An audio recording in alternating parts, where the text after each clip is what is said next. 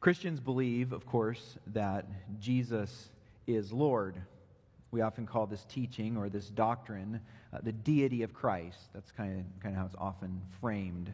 Uh, and it is one of the central tenets of the Christian faith. In fact, our statement of faith here at Rosedale Bible Church, uh, it, it affirms that Jesus Christ is, as we kind of say it in our statement of faith, true God, which is our way of saying Jesus is Lord. He is true God. If I challenged you to sift through all the doctrines of the Bible and keep only those things that a person has to believe to be saved, well, this teaching on the, do- the deity of Christ, that Jesus is God, I think it would remain. I think you believe that and you know that to be true. It is a central tenet of the Christian faith.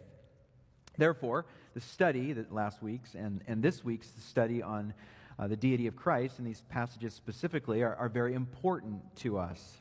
You might say, our faith rises or falls on whether or not we believe that Jesus is Lord.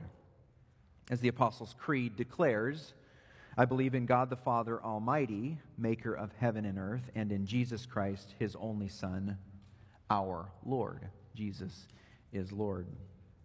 But we don't have to look to early church creeds to uh, uh, argue the significance of believing in the deity of Christ.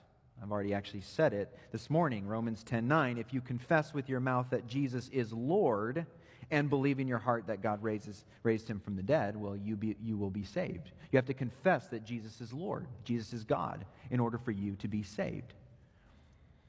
In uh, 1 Corinthians 12, 3, Paul writes, Therefore, I want you to understand that no one speaking in the Spirit of God ever says Jesus is accursed, and no one can say Jesus is Lord except in the Holy Spirit.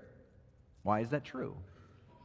Well, because to confess Jesus is Lord and to believe it in your heart is necessary for salvation. A person couldn't believe in their heart that Jesus is accursed and be saved. It wouldn't make any sense. You have to confess that Jesus is Lord, believe it in your heart. Thus, you have the Holy Spirit. You are, therefore, saved. Now, outside of the Bible, one of the most compelling arguments for the deity of Christ is the fact that religious Jews confessed him as Lord. You know, the first, ten, the first of the Ten Commandments says, I am the Lord your God who brought you out of the land of Egypt and out of the house of slavery. You shall have no other gods before me.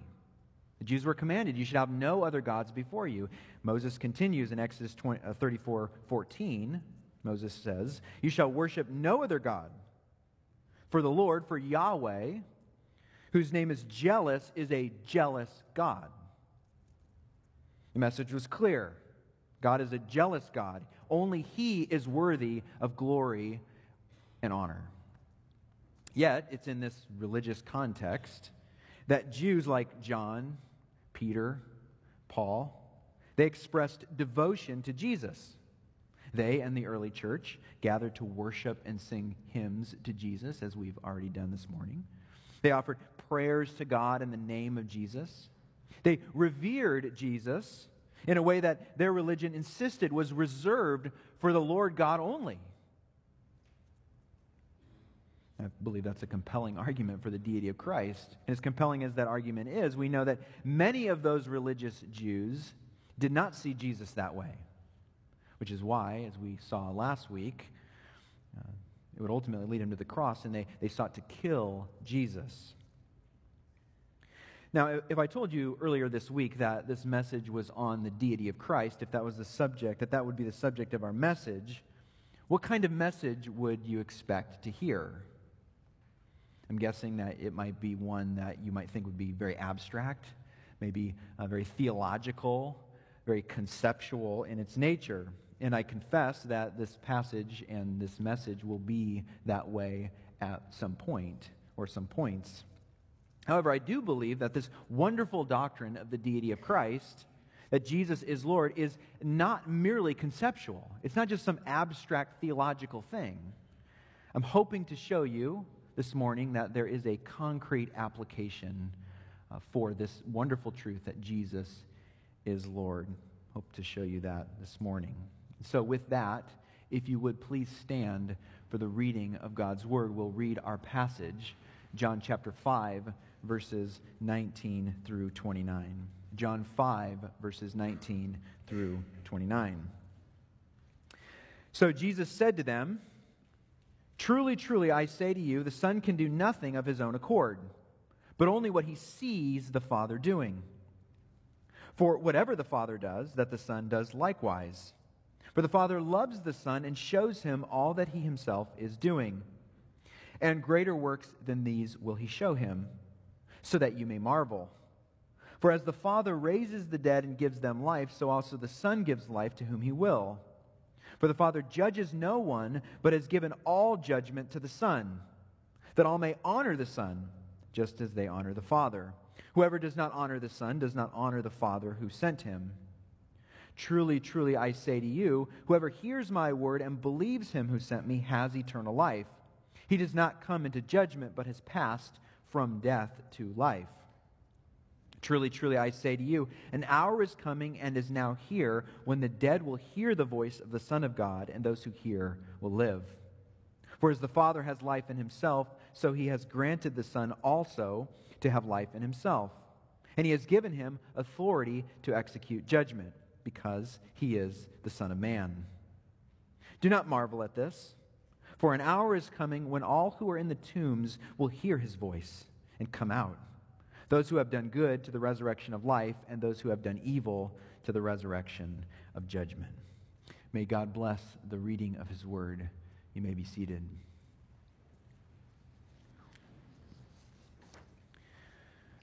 Two things. You should know that later on we're, we're going to go to Daniel chapter 7 just for a brief moment. And so if you want to, in your Bible, kind of put a bookmark there or uh, thumb that page. Um, mark that page. It might help us a little bit later. Uh, we're going to look at a passage in Daniel chapter 7. I do want to also say that I believe we're having problems with the slides. Uh, you, and so I thought so. And so I just want to thank Leslie for all her hard work at doing that. Uh, thank you, Leslie, for all you're doing. And so uh, you're going to have to listen maybe a little bit harder this morning if you're taking notes, but I'll try to be clear as it, as it relates to our outline. And so thank you, Leslie, for, for doing that and our team back there uh, working on that. Uh, maybe they'll get it fixed, but if not, we'll, just, we'll be just fine. So. If you were here last week, you know that these words that we just read, uh, they follow a, a, miraculous event, a miracle that Jesus performed. Jesus has just heal, healed a paralyzed man of 38 years. He healed him by that pool of Bethesda, you remember.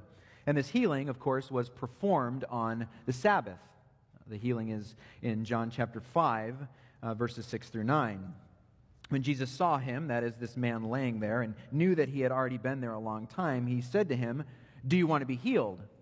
The sick man answered him, Sir, I have no one to put me into the pool when the water is stirred up, and while I am going, another steps down before me. Jesus said to him, Get up, take up your bed, and walk.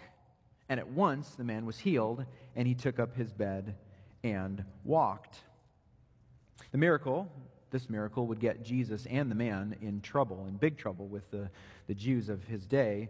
Uh, they accused the man of breaking the Sabbath when he picked up his mat. It was illegal for you to pick up anything and move it from one domain to another domain on the Sabbath. He did that, and so uh, he was accused of breaking the Sabbath. Jesus, of course, also was accused of breaking the Sabbath. We're not told exactly why, but presumably it was because he healed on the Sabbath, and healing on the Sabbath was a work, and so uh, he broke the Sabbath. Now, while Sabbath breaking was a big deal in Jesus' day and it would receive capital punishment, there is something more damning than breaking the Sabbath, and uh, that would be the sin of blasphemy. And we see that uh, in John 5:18. This is why the Jews were seeking all the more to kill him, that is Jesus, because not only was he breaking the Sabbath, that is bad enough, but he was even calling God his own Father, making himself equal with God. If healing on the Sabbath brought a charge, these words from Jesus, the ones in John 5:17, you remember those. My Father is working until now, and I am working. Uh, those words would, would he would read uh, an even greater charge uh, for Jesus. Thus, the Jews at this point of the gospel are conspiring to kill Jesus, and we see that in verse 18. They're seeking all the more to kill him. It's the accusation that Jesus is equal with God that Jesus responds to in the rest of this chapter. And that's really what, what Jesus is responding to in these verses that we just read in 15 or 19 through 29, although it goes to the end of the chapter. It's in these verse, uh, verses that Jesus makes three claims to his equality with the Father. And these are kind of the outline of our passage, these three claims. The first claim comes in verses 19 through 20, and here we'll see that Jesus claims to be equal with God in his nature. Equal in nature. Looks like we do have a slide. Praise the Lord. Uh, equal in nature. Verses 19 through 20. So Jesus said to them, Truly, truly, I say to you, the Son can do nothing of his own accord, but only what he sees the Father doing. For whatever the Father does, that the Son does likewise. For the Father loves the Son and shows him all that he himself is doing. The relationship between the Son and the Father makes it impossible for Jesus to do anything of his own accord. Uh, he can't do that, it's impossible. Therefore, to accuse Jesus of breaking the Sabbath, well, is to accuse the Father of breaking the Sabbath. Remember, uh, the Father is working and I am working. So if He's breaking the Sabbath, I'm breaking the Sabbath. We're both breaking the Sabbath. Only, Jesus only can do what He sees the Father doing. Leon Morris comments it's not simply that He does not act in independence of the Father, He cannot act in independence of the Father. He can only do the things that He sees the Father doing. Paul writes in 1 Corinthians 11 1, Paul says, Be imitators of me as I am of Christ. This idea of imitation. Uh, even he calls us to be imitators of God in Ephesians 5:1. Therefore, be imitators of God as beloved children. Paul can call us to be imitators of him. We can be imitators of God. Uh, however, uh, to, to uh, do what Jesus is calling here is something we could never do. We might be imitators, but Jesus is, is not a mere imitator. Jesus is of the same nature as his Father. He is speaking about a relationship that is outside of our ability. To see what the Father is doing is to be of the same nature. It's to, to share the same elemental or most basic qualities that would allow for such an activity. It's to share sum and substance. It's to share a unique kind of communion only found between Father and Son. This means as Barclay says. To see Jesus in action is to see God in action. We don't wonder what God thinks about mankind. We're not confused about what God thinks of sin. We're not perplexed about how God regards our human situation. Well, why not? Because we have Jesus. That's why. You remember John 1 18. No one has ever seen God, the only God who is at the Father's side. He has made him known. So it's not a mystery to us what God is like because we've been given Jesus. And so we know what God is like because we have Jesus. Barclay again, the mind of Jesus is the mind of God. The words of Jesus are the words of God. The actions of Jesus are the actions of God. And this oneness that is found between the Father and the Son is not forced. The Son was not forced into this union. The union between God the Father and God the Son is rooted in love. That's what the passage says. Look at the first part of verse 20. For the Father loves the Son and shows him all that he himself is doing. Being bound by a similar nature or a similar essence, Father and Son are also bound by love. Now you might remember earlier in John 3:35 we read this. The Father loves the Son and has given all things into his hand. Well, in, there in that passage, it's, it's a little different in the Greek. Uh, Jesus uses a different word for love in that passage. He uses the word agape, probably familiar with agape love. You've probably heard that before. It's a love that we often say doesn't seek its own. It's the love of comprehension or full comprehension or, or purpose.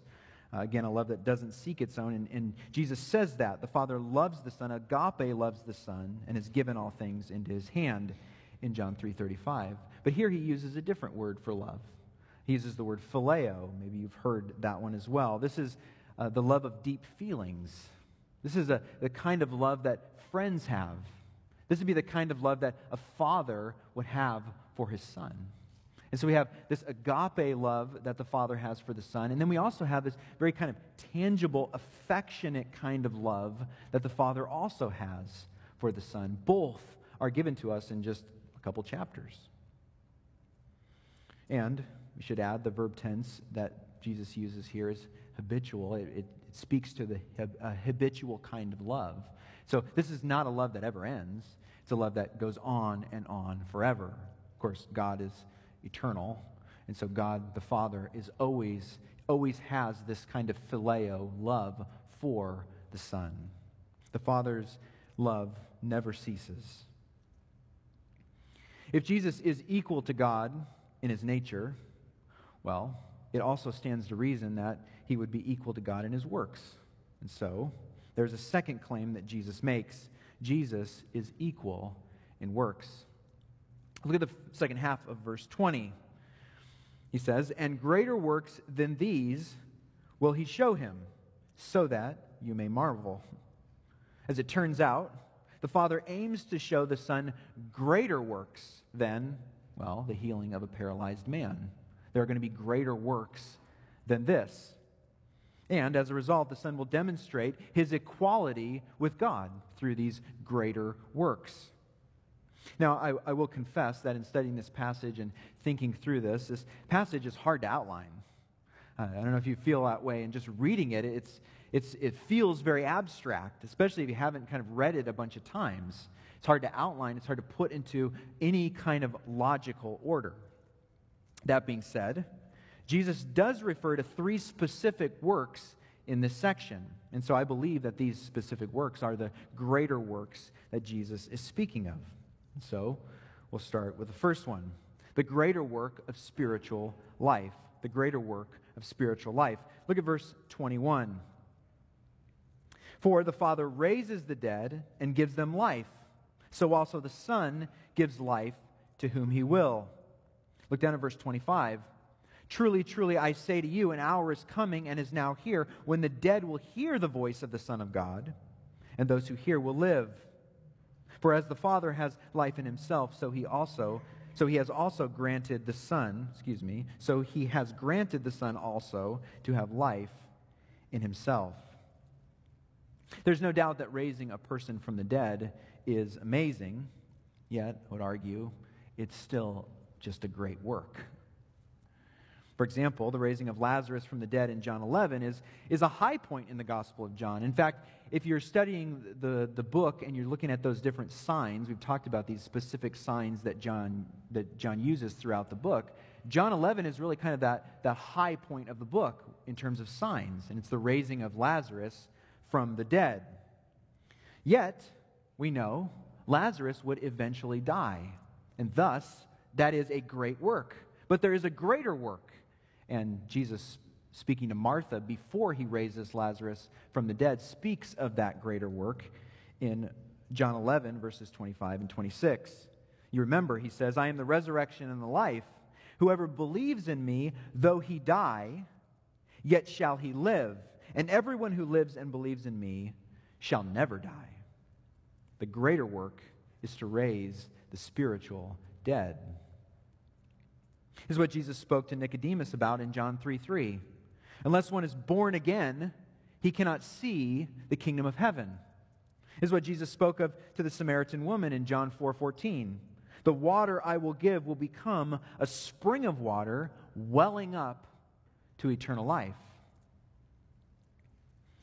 About 17 years ago, a man attended a home Bible study. The man was spiritually dead. A man was John Doobie. I had attended church a number of times growing up, of course, here and there. I had read parts of the Bible.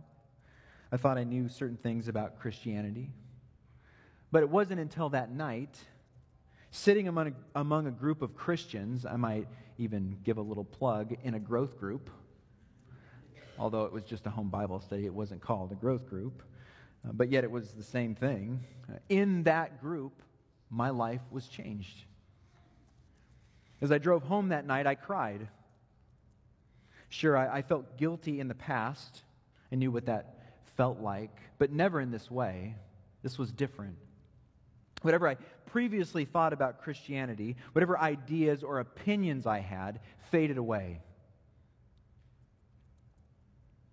It wasn't until that night that the truth would become very clear.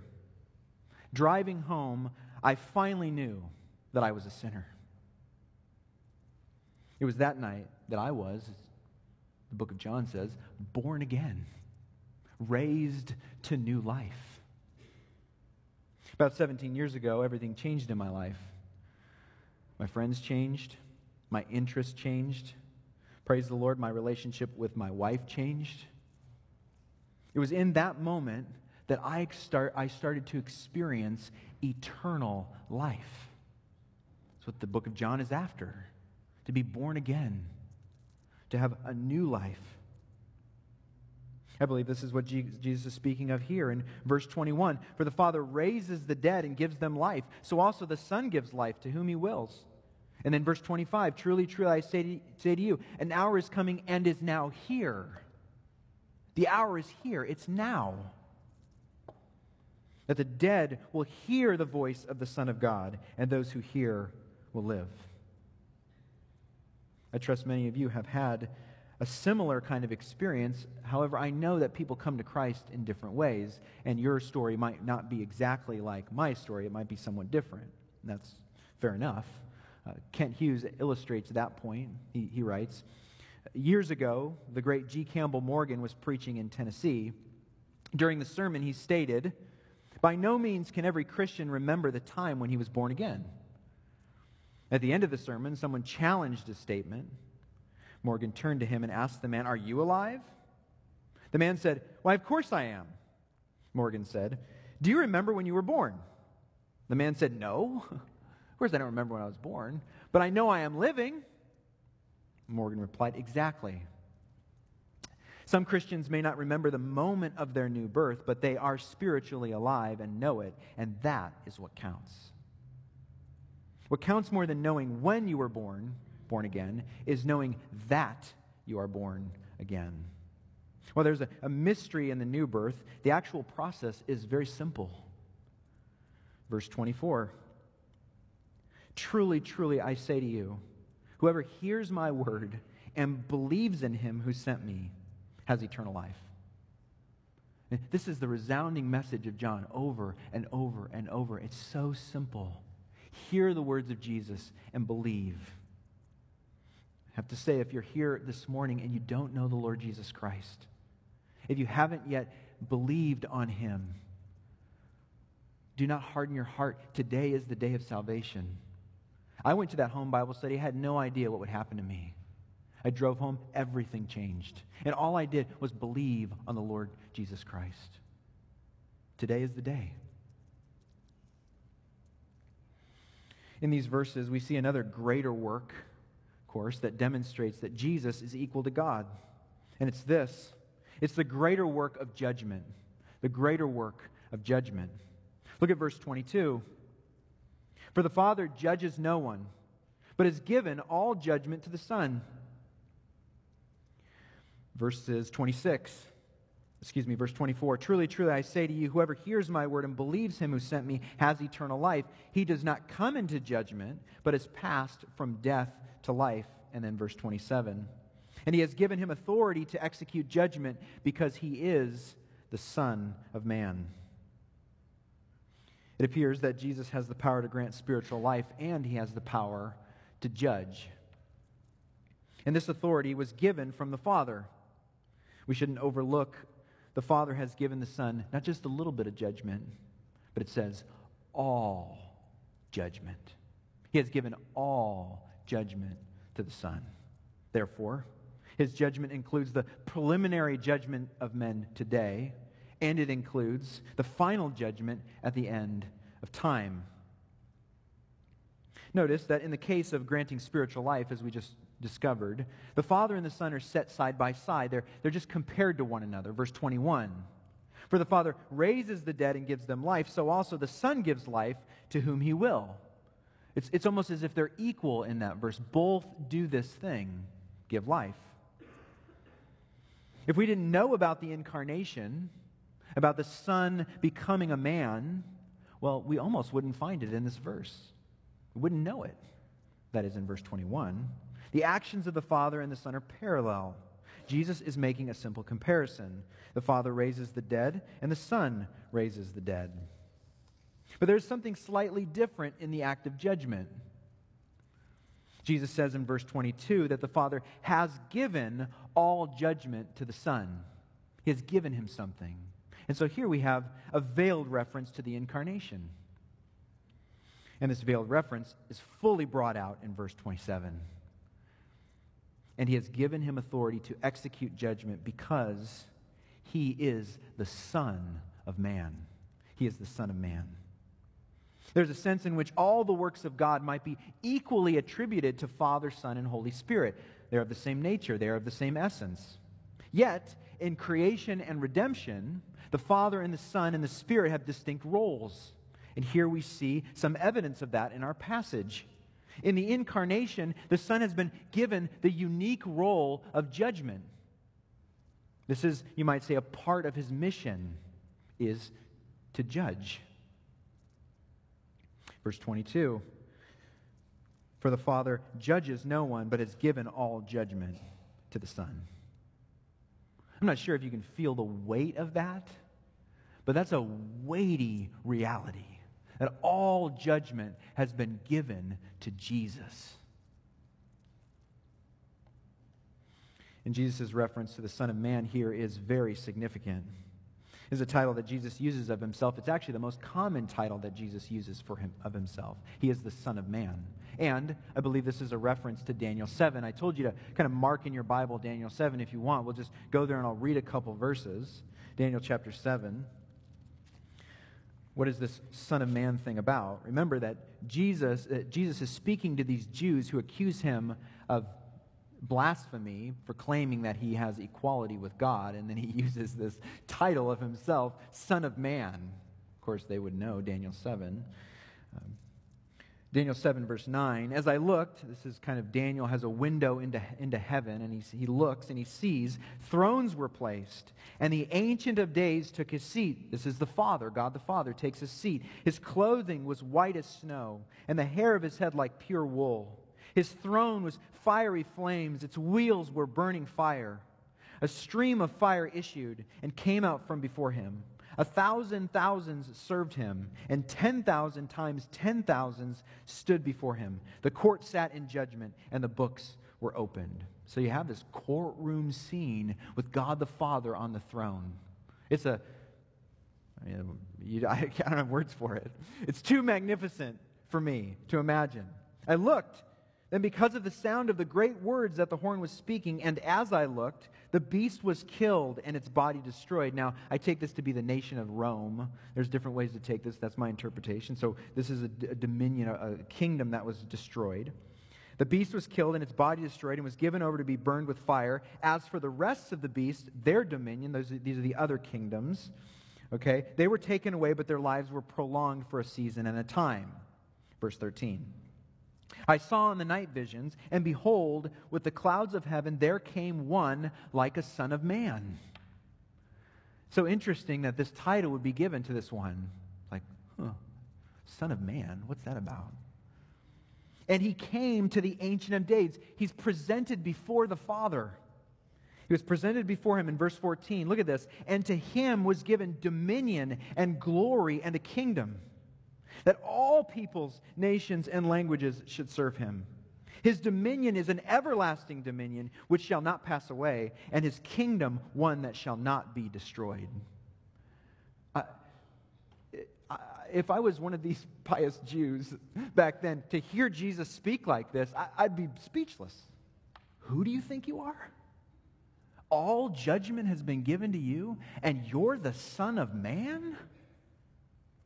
It's an amazing and profound statement that Jesus makes. Jesus is claiming to be this one that is presented before the Father, who has been given, who's going to be given dominion over everything, to judge all things. And so, he has the authority to execute judgment. Now, Jesus is kind of off, offering a kind of new revelation here to these Jews. There's a deeper truth to Daniel 7. The events of Daniel 7 will come to pass. Assuredly, they will come to pass, the scripture says. But there's something else that will happen between Daniel's day and this final day. And that is the incarnation. That is, this God will become a man. God will condescend.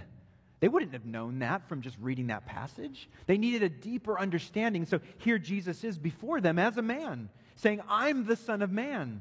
I have been given all judgment. God will step down into this world and offer life to all those who believe in him. And I really mean that, all those who believe in him. Paul writes, Here there is no Greek and Jew, no circumcised and uncircumcised, barbarian, Scythian, slave free, but Christ is all and in all.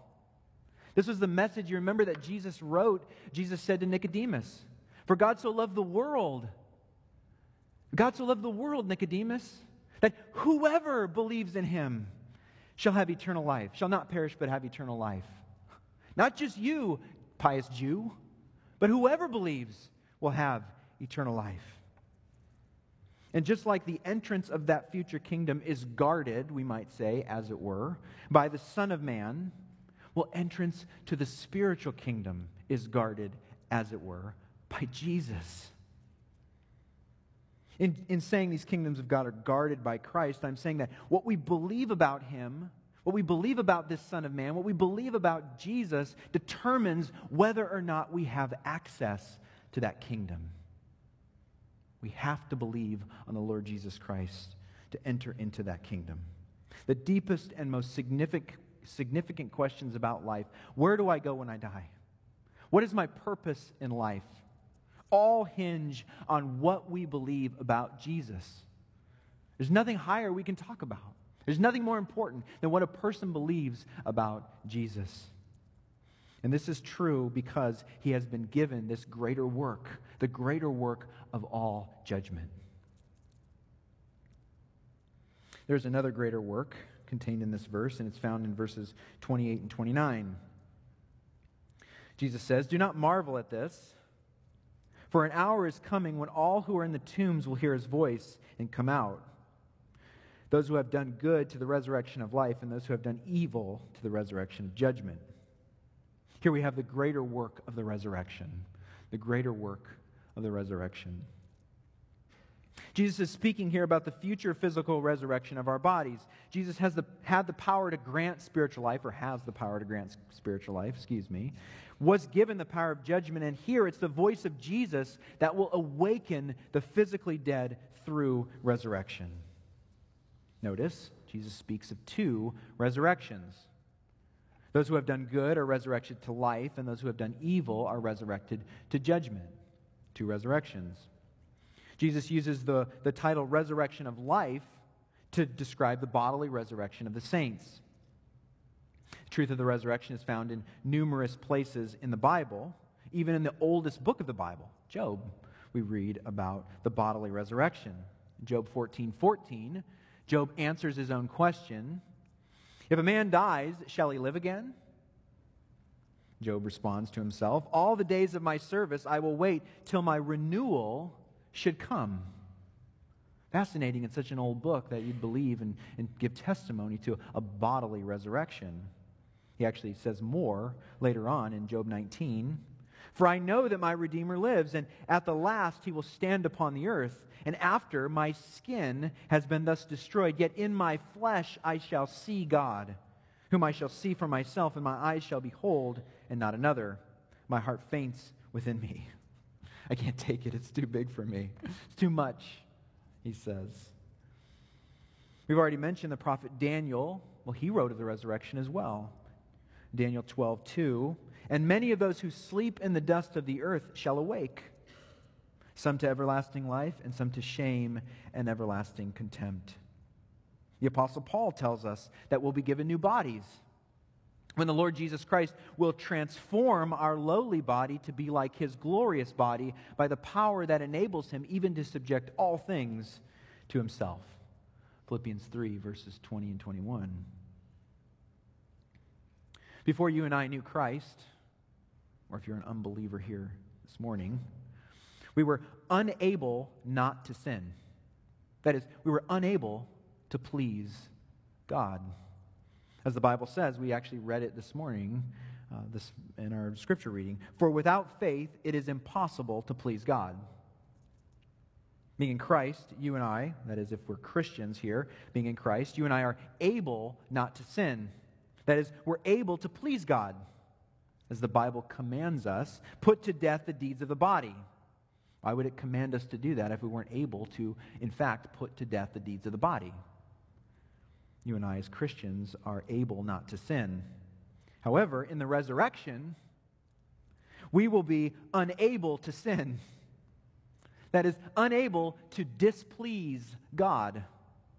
As the Bible says, Beloved, we are God's children now, and what we will be has not yet appeared, but we know that when he appears, we shall be like him, because we shall see him as he is. We shall be like him. What a wonderful truth. And Jude prays in verse 24 Now to him who is able to keep you from stumbling and to present you blameless before the presence of his glory with great joy. I think about, when I think about the resurrection, I have this image of my mind of, of the, the lenses on my eyes just clicking, and all of a sudden, all the sin is gone. Just like that. I, I don't see through the lens of sin anymore. It's a glorious, glorious truth. If Jesus in the Bible tells us of a resurrection of life, well, remember there are two resurrections. It also tells us of the resurrection of judgment, the resurrection of judgment. Here, Jesus says those who do evil succumb to such a resurrection. Jesus calls this, again, resurrection of judgment, because these will face final sentencing before the great white throne. Paul writes in Romans 2 8, for those who are self seeking and do not obey the truth, but obey unrighteousness, there will be wrath and fury. Those who haven't trusted in Christ will be judged by what they have done. And the Bible does suggest, I believe, that judgment will vary based on what a person has done. I believe Jesus makes this point in Luke 12 when he teaches the difference between a servant who knows his master's will and one who does not. Jesus says this Everyone to whom much was given, of him much will be required. And from him to whom they entrusted much, they will demand the more. I believe this suggests that punishment will vary according to how much knowledge a person has of God's requirements. Again, everyone to whom much was given, of him much will be required. If you sit under the preaching of God's word and you, you, you know a lot about Scripture, but yet you don't bend the knee, well, you're reaping judgment on you yourself. Again, everyone to whom much was given, of him much will be required. Now, the Bible does say that believers will stand before the judgment seat of God. Romans 14. We will give an account, Paul says. But this is not a judgment for punishment. This is a judgment for rewards. That's the judgment that the believer experiences. You know, well, John 5 24, here in our passage, he says it. Truly, truly, I say to you, whoever hears my word and believes him who sent me has eternal life. And then he says, He does not come into judgment, but is passed from death to life. And we know Romans 8 1. There is therefore now no condemnation for those who are in Christ Jesus. As believers, we should have no fear of final judgment. As believers, every sin we've committed has been paid for in Christ. Every sin has been eternally forgiven by God. As believers, we, we suffer no fear of the future. We will take no part in the resurrection of judgment, only the resurrection of life. You may have noticed Jesus does say that the resurrection of life is for, he says, those who have done good, and the resurrection of judgment is for, he says, those who have done evil. I don't believe that Jesus is teaching us here that heaven and hell are determined by external works or deeds. I don't think that's what he says. I don't think that fits with the overall kind of context of the Gospel of John. In fact, if you go back and look at John 3 uh, 20 and 21, which we studied when we looked at this conversation with Nicodemus, John 3:20, for everyone who does wicked things hates the light and does not come to the light, lest his works should be exposed. But whoever does what is true, which I think is a very, very interesting thing for Jesus to say, whoever does what is true comes to the light, so that he may be clearly seen that his works have been carried out in God. We don't do what is true. We, uh, we're, we're, not uh, held accountable for uh, doing good deeds, but by what is true. Whoever does what is true. In John's gospel, works come as a result of what we believe about Jesus. And the work we are judged on is whether or not we have come to the light, which is what he says there in John 3 20. Whether or not we come to the light. Of course, we're getting a little bit ahead of ourselves, but Jesus actually says this very clearly in John 6 29. Jesus answered them, This is the work of God, that you believe in him whom he has sent. And so the good deed that we do is belief. That's the deed that we're measured by, whether we believe or we don't believe. Therefore, in summary, the resurrection of life or judgment, those are not determined by what we do, but why, again, by what we believe. Now, you probably know uh, C.S. Lewis's Narnia series. You're familiar with The Lion, the Witch, and the Wardrobe. Maybe you've read that one, maybe a couple others. There's five or six of them. Uh, well, the last one, The Last Battle, if you've ever gotten your way through that one, uh, there's a little spoiler here. I uh, hate to break it to those who haven't read their way through, but uh, Lucy, Edmund, and Peter, uh, they die. they die in the book. And they actually don't die in Narnia, they die in the real world. But they're in Narnia when they die in the real world. They're hit by a train. There's a train accident. I don't think it talks about the specifics, but Lucy, Edmund, and Peter die. And Lewis writes at the end there, uh, they discover that they're dead, and Aslan's speaking to them. And it says, he writes, and as he, as, as Aslan spoke, he no longer looked to them like a lion. But the things that began to happen after that I think this is such a wonderful paragraph. The things that uh, they were so great and beautiful that I cannot write them.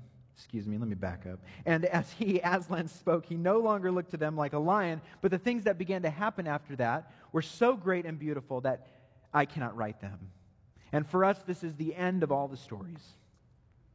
We can most truly say they all lived happily ever after, but for them, it was only the beginning of the real story all their life in this world and all their adventure in Narnia had only been the cover and title page. Now, at last, they were beginning chapter one of the great story, which no one on earth has ever read, which goes on forever, in which every chapter is better than the one before. Lewis is giving us a picture of the future. And it's Jesus, our Lord, that has the power to command the dead to awaken. Jesus has the power to call us forth and give us a new life, a life that is chapter one of a great story. And a story where every chapter is better than the one before. Notice how verse 28 begins. Do not marvel at this. Do not marvel at this. Of course, Jesus is calling the Jews to stop their unbelief. It's a funny way of saying it. We, we should, we ought to marvel, but he's saying, don't marvel at this. Stop your unbelief. Stop wondering how these things can be and start believing that these things must be. This command is for us as well. If we're undecided about Christ, we must stop speculating. Furthermore, wherever we are on, the, uh, on that spectrum, we must move closer to belief. Lord, I believe. Help my unbelief. I believe, but I, I want to believe more. I want the doubt to run away. I don't want to fight for faith anymore. I just want to hold on to it. Wherever there is unbelief, it must end. We must see Christ for all that he is, our Lord and our God.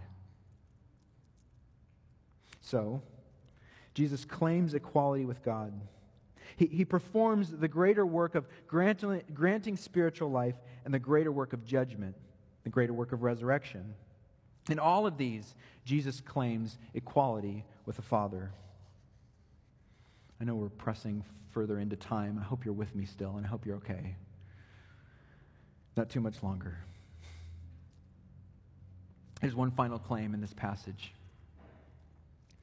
Up to this point, I've been working my way around it without mentioning it, kind of hiding it in the text a little bit, saving the best for last, you might say. Jesus moves away from one topic only to return to the same topic. I kind of express the difficulties of, of outlining this passage. Verses 21, 25, and 26, he spoke of the resurrection. Verses 22, 24, and 27, he speaks of judgment. Interestingly, uh, Jesus begins and ends using the same Greek word, a thumazo, for what it's worth, in verse uh, 20. And greater works than these he will show him so that you may marvel. Thumazo, you may marvel. And then, at the end, which we just saw in verse 21, 28, do not marvel at this. Do not thumazo at this. Or may thumazo, he says. Well, there is a way of organizing thoughts that was common in the Hebrew mind. Today we call this structure a chiastic structure, which is just a cross. A chiastic structure is a literary device used by the writer or speaker to help the reader understand what is the central point or what's most significant here. It's a tool to help us see, you might say, as Kaiser, Walt Kaiser says, the central rallying point of the text. And so, what is the central rallying point of this text. look at verse 22, 23. For the Father judges no one, but has given all judgment to the Son. And we have this purpose statement in verse 23 that all may honor the Son, just as they honor the Father. And there's this beautiful sentence Whoever does not honor the Son does not honor the Father who sent him. Jesus is equal in nature, he's equal in work, works, and he's equal in honor. He's equal in honor. What does it mean for us to honor the Son? Well, honor was very important in Jesus' day. To give honor was to acknowledge a person's place in the scheme of things. It's to speak and behave toward them in a way that acknowledges their status and their position. For the first century Jew, this meant living in light of God's status as the maker and sustainer and king of all creation the Jew gave this honor to anyone or anything else, it would detract from the honor due only to God. It's in this context that Jesus says the Father's purpose is that all may honor the Son as they honored the Father. And Jesus goes on to say in verse 23 uh, Whoever does not honor the Son does not honor the Father who sent him. Jesus is linking the honor due to God with the honor due to himself. It goes without saying, this is unprecedented in Jesus' day, in any day. Jesus is saying to the Jews, in the way that you acknowledge God's status and position through worship, you are to, to acknowledge my status and position through worship. Whatever value or worth the scriptures teach you to give to God the Father, it's right for you to give the same value or worth to me, Jesus is saying. Now, as I come to a close here, I told you in our introduction that there would be a, a, a, that this would be conceptual at times, this message, but that it would end with some kind of concrete application. Well, I believe the central rallying point is that concrete application.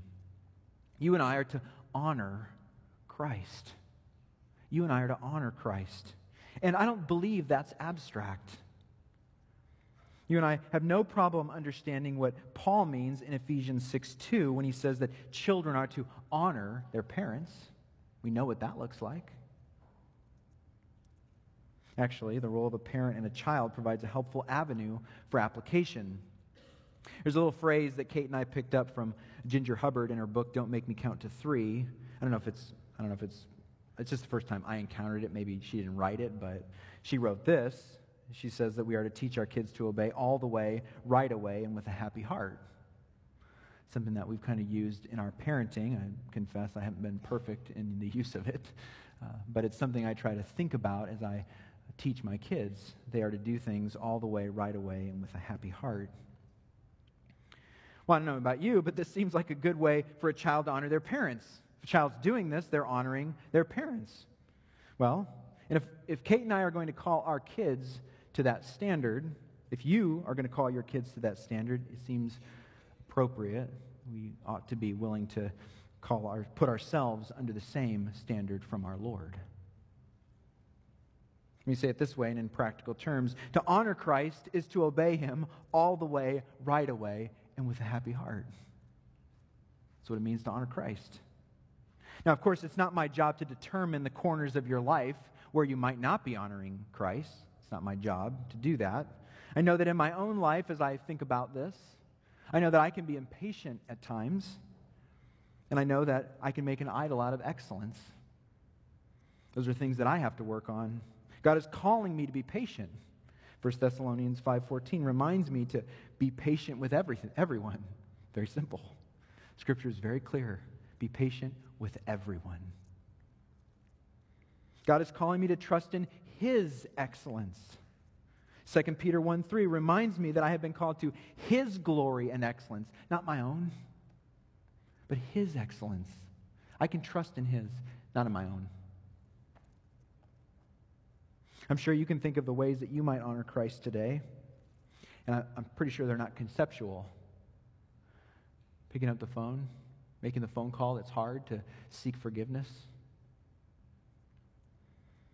It could be as real as telling your spouse that you sinned against him. Maybe as, as real as deciding to change the channel or turn the other cheek.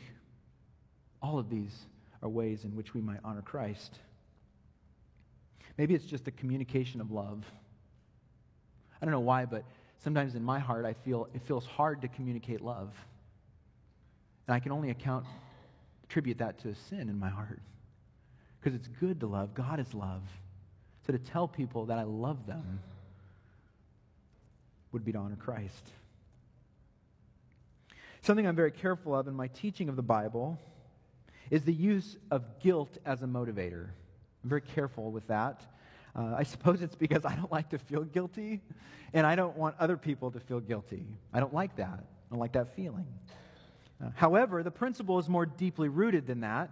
It's not really about what I think or feel. What does God say? And so, as it turns out, I actually don't think our Lord uses guilt as a motivator, at least not principally or in the most part. 2 Corinthians 5:14 says, for the love of Christ controls us. Because we have concluded this that one has died for all, therefore all have died. And he died for all, that those who live might no longer live for themselves, but for him who for their sake died and was raised. That's a beautiful verse because it gives us our motivation. For the love of Christ controls us. And then Paul calls us to something. For the love of Christ controlled us. He died and so, what do we do, Paul? We don't live in, we're not motivated by guilt. He says that those who live might no longer live for themselves. There's our motivation for obedience. It's the love of Christ. It's what Jesus has done for us. As I understand the Christian life, we don't honor Christ out of guilt. We honor Christ out of love. And this means the more clearly we can see and understand who our Savior is and what our Savior did, the more love will grow for him. And the more that will motivate us to obey him and to honor him. So, two sentences. With these claims in hand, that Christ is equal with God in his nature, equal with God in his work, and equal with God in his honor, let us do that. 1 Timothy 1:17 to the king of the ages immortal invisible the only God be honor and glory forever and ever. Amen. Steve, will you lead us?